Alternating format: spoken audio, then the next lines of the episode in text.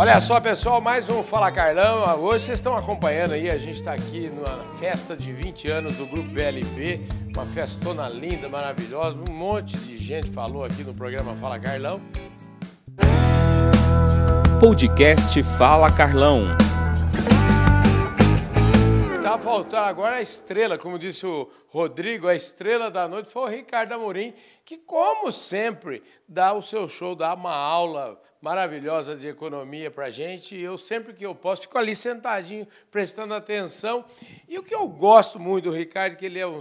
Eu sou aquele cara que eu sempre falo, eu sou otimista para barbaridade. Eu sou um otimista até meio ingênuo, tá? Mas o Ricardo não. Ele é otimista, mas ele é um, aquele otimista que vem e mostra a por A mais B, por que, que ele é otimista. Você está sempre. Continua otimista, né, Ricardo? Fala, Carlão. Eu não sei se eu sou otimista, eu acho que eu sou construtivo. O que, eu, o que eu é. costumo dizer é o seguinte: você até brincou, falar que ele é otimista ingênuo. Você sabe que eu, às vezes eu tenho medo de otimismo ingênuo, que eu brinco que é aquele cara que salta ele, ele salta do abismo e fala, tá um ventinho tão gostoso. ele acha até bom, é, né? tá, tá, gostoso, porque no, no começo tá bom, né?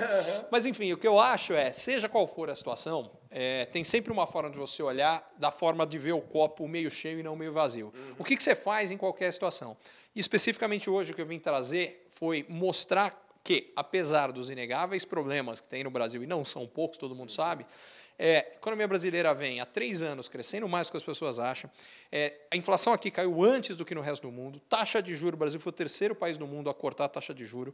Faz um ano e meio desde que começou a guerra da Rússia, que está chovendo dinheiro é, de estrangeiro investindo no Brasil, porque eles estão sem opção de onde colocar. Enfim, e tudo isso está criando um cenário muito melhor que a maioria não está conseguindo ver. Então, eu vim mostrar aqui para as pessoas, para que as pessoas possam transformar essas oportunidades em realidade. Né? Pois é, e você é um cara que, por exemplo, no ano passado, a gente vivia o Brasil daquele, da polarização total, né? E uhum. você, eu acho que você correu riscos de ser assassinado ou dizer que tanto faz como tanto fez. O Brasil ia não, crescer. Aí, acho bom explicar. É, é, é, exatamente. O que eu falava era, não era que tanto faz quanto tanto fez em quem as pessoas votassem. Não, não. Mas que do, exatamente, mas que do ponto de vista de crescimento econômico, o Brasil cresceria com qualquer um dos dois, isso está acontecendo. Tanto que, é, quando começou o ano, a, a, os economistas, segundo uma média que sai de um relatório do Banco Central, uhum. projetavam que o Brasil ia crescer meio por cento esse ano. Agora estão achando que vai crescer 2,9%, vai crescer seis vezes mais do que eles achavam, que é o que eu já dizia lá atrás. O Brasil ia crescer de qualquer jeito, quer independentemente do, do resultado da eleição. Pois é, e hoje você trouxe um negócio que eu, eu, acho que eu prestei ainda mais atenção nas suas palestras. Hoje você falou da história do ciclo econômico. Uhum. A gente tem pecuária, por exemplo, outro dia o Ivan Vedequim eh, veio dar uma aula aqui, falou no programa Fala Carlão sobre o ciclo da pecuária. E como você explicou aqui hoje, eu já aprendi que o ciclo econômico ele é só um pouco mais longo, né? não é verdade? Na mosca, você pegou direitinho, é exatamente isso. A verdade é que a vida é cíclica. Uhum. A nossa, o que a gente queria é que fosse que nem o super-homem, né? Só para cima e avante. Só que no mundo real, no meio do caminho dá um problema, tem alguma coisa, tem, uma, tem alguma coisa. E a economia é igualzinha. É, e é isso mesmo. É, a economia é cíclica, só que o ciclo da pecuária, de fato, é mais curto. Não só da pecuária, mesmo se você for pegar o, o ciclo, é, quando a gente olha para o lado, enfim, da, da, das commodities que são plantadas, é a mesma coisa. É, o, o, ciclo das commodities minerais é um pouco mais longo, é, está mais parecido com o da economia. Da, das agrícolas, em geral, ele é, ele é mais curto, da pecuária, então, nem se fala. Porque aí a gente está vivendo né, uma, uma, assim, um momento, talvez até já passou o melhor momento de investimento. O, o melhor, e eu acho que é difícil cê, a gente cê, cravar, cê, né? Você está absolutamente certo. O melhor momento de investimento, de oportunidade aqui, era um ano e meio, uhum. dois anos atrás. É, o melhor passou, mas eh, tem, tem, uma, tem uma frase que a gente costuma falar que é o, o, me, o melhor momento sempre é ontem, é. o segundo melhor é hoje. É hoje é Amanhã vai ser pior. Então é isso, é não deixar, não deixar as oportunidades passarem. E até porque essas oportunidades não, viram, não vivem para não duram para sempre. Uma das coisas que eu estava mostrando é as pessoas querem ter muita segurança. Então eu falo, não, deixa eu ver se isso vai dar certo mesmo. É, deu certo, mas eu não acho que vai sustentar. Já foi o ano passado. Esse ano está acontecendo de novo.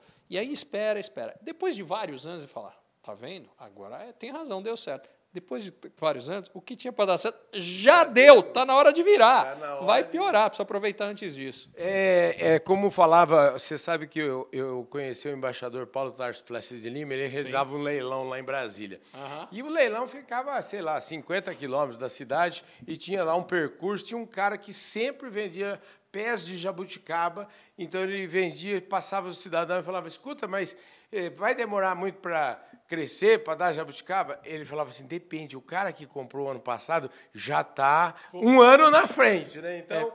É, é, é bem isso aí.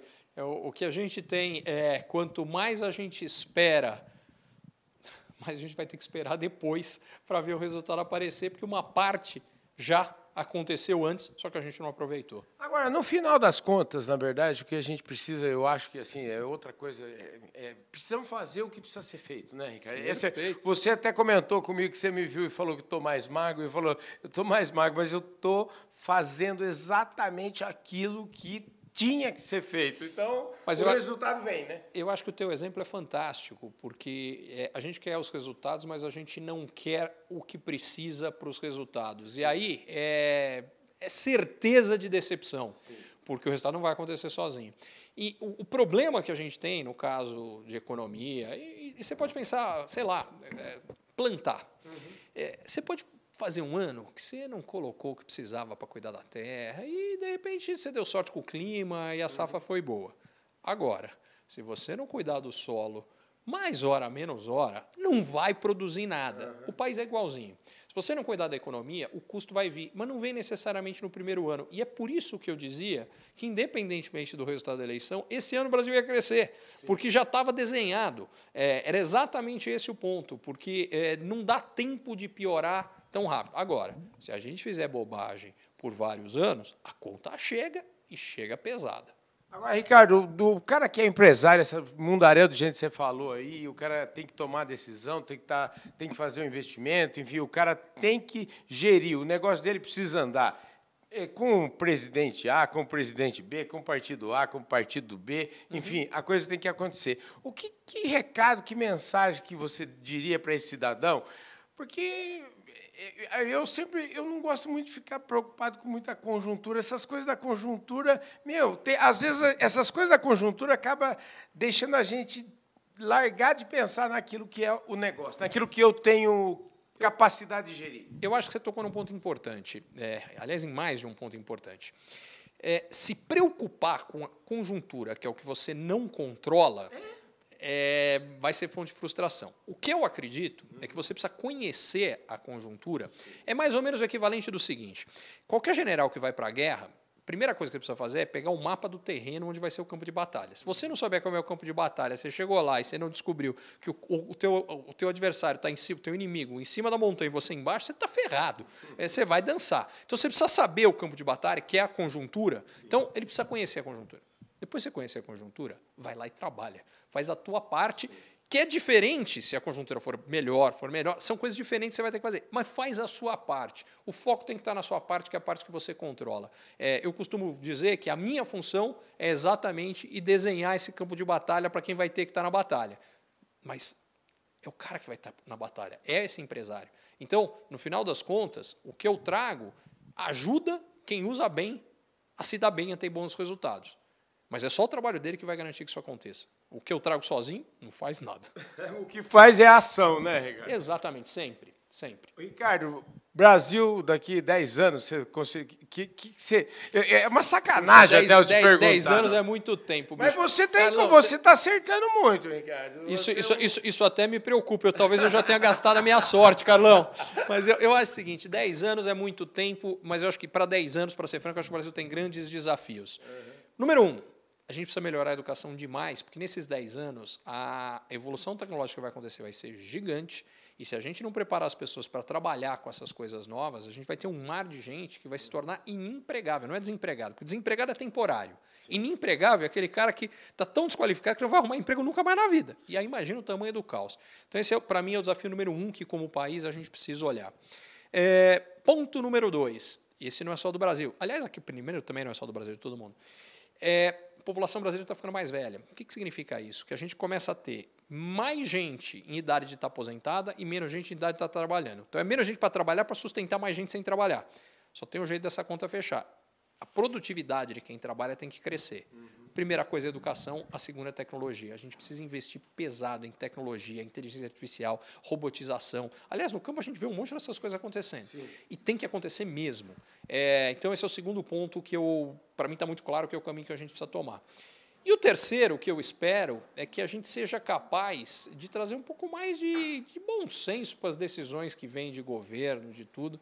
É, mas isso é um pouco utopia, é um isso pouco sonho é meu. Aí sonho. já querer demais. Agora, para fechar mesmo, Ricardo, prometo, eu falei outro dia com a Tânia Cosentino, que é presidente Sim. da Microsoft do Brasil. Sim. E ela, me, ela fez uma palestra e tal, e, eu, e eu perguntei para ela depois, eu falei, Tânia, pelo que você falou, assim, eu fiquei com vontade, eu não sei se eu me atiro do prédio, porque se, se, se eu entendi direito, quer dizer, a tecnologia, inteligência artificial, isso vai tirar emprego no mundo inteiro, vai ser uma, um, uma coisa desastrosa, um, um, negócio assim. Eu queria saber eu, de eu, você. Eu, eu, não sei se eu concordo completamente com isso. Então vamos lá. Que ele vai acabar com um monte de empregos que existem hoje, isso é certeza. Uhum. A parte que a gente ainda não sabe muito bem uhum. é quais são os novos empregos que essas tecnologias vão criar. Para te dar um exemplo concreto, quando surgiu o automóvel, uhum. é, eu não me lembro os números exatos, mas teve uma destruição gigante de imóvel. O cara que fazia de, de emprego. É, o cara que fazia carroça ficou sem emprego. O cara que cuidava do cavalo, que puxava a carroça, ficou sem emprego. O cara que limpava o cocô que o, que o cavalo fazia no chão ficou sem emprego. O cara que vendia cavalo ficou sem emprego. O cara que vendia carroça ficou sem emprego. O cara que consertava a carroça ficou sem emprego. Só que tem o seguinte: o número de empregos criados na indústria de automóvel, para consertar automóvel, para vender automóvel, para não sei o quê, foi 10 vezes maior do que o número de empregos destruídos. Eu não sei o que vai acontecer nessa. Eu sei que vão ter um monte de empregos novos. Se vão ser mais ou vão ser menos, eu não sei dizer. O que eu sei é a gente precisa preparar as pessoas para os empregos novos.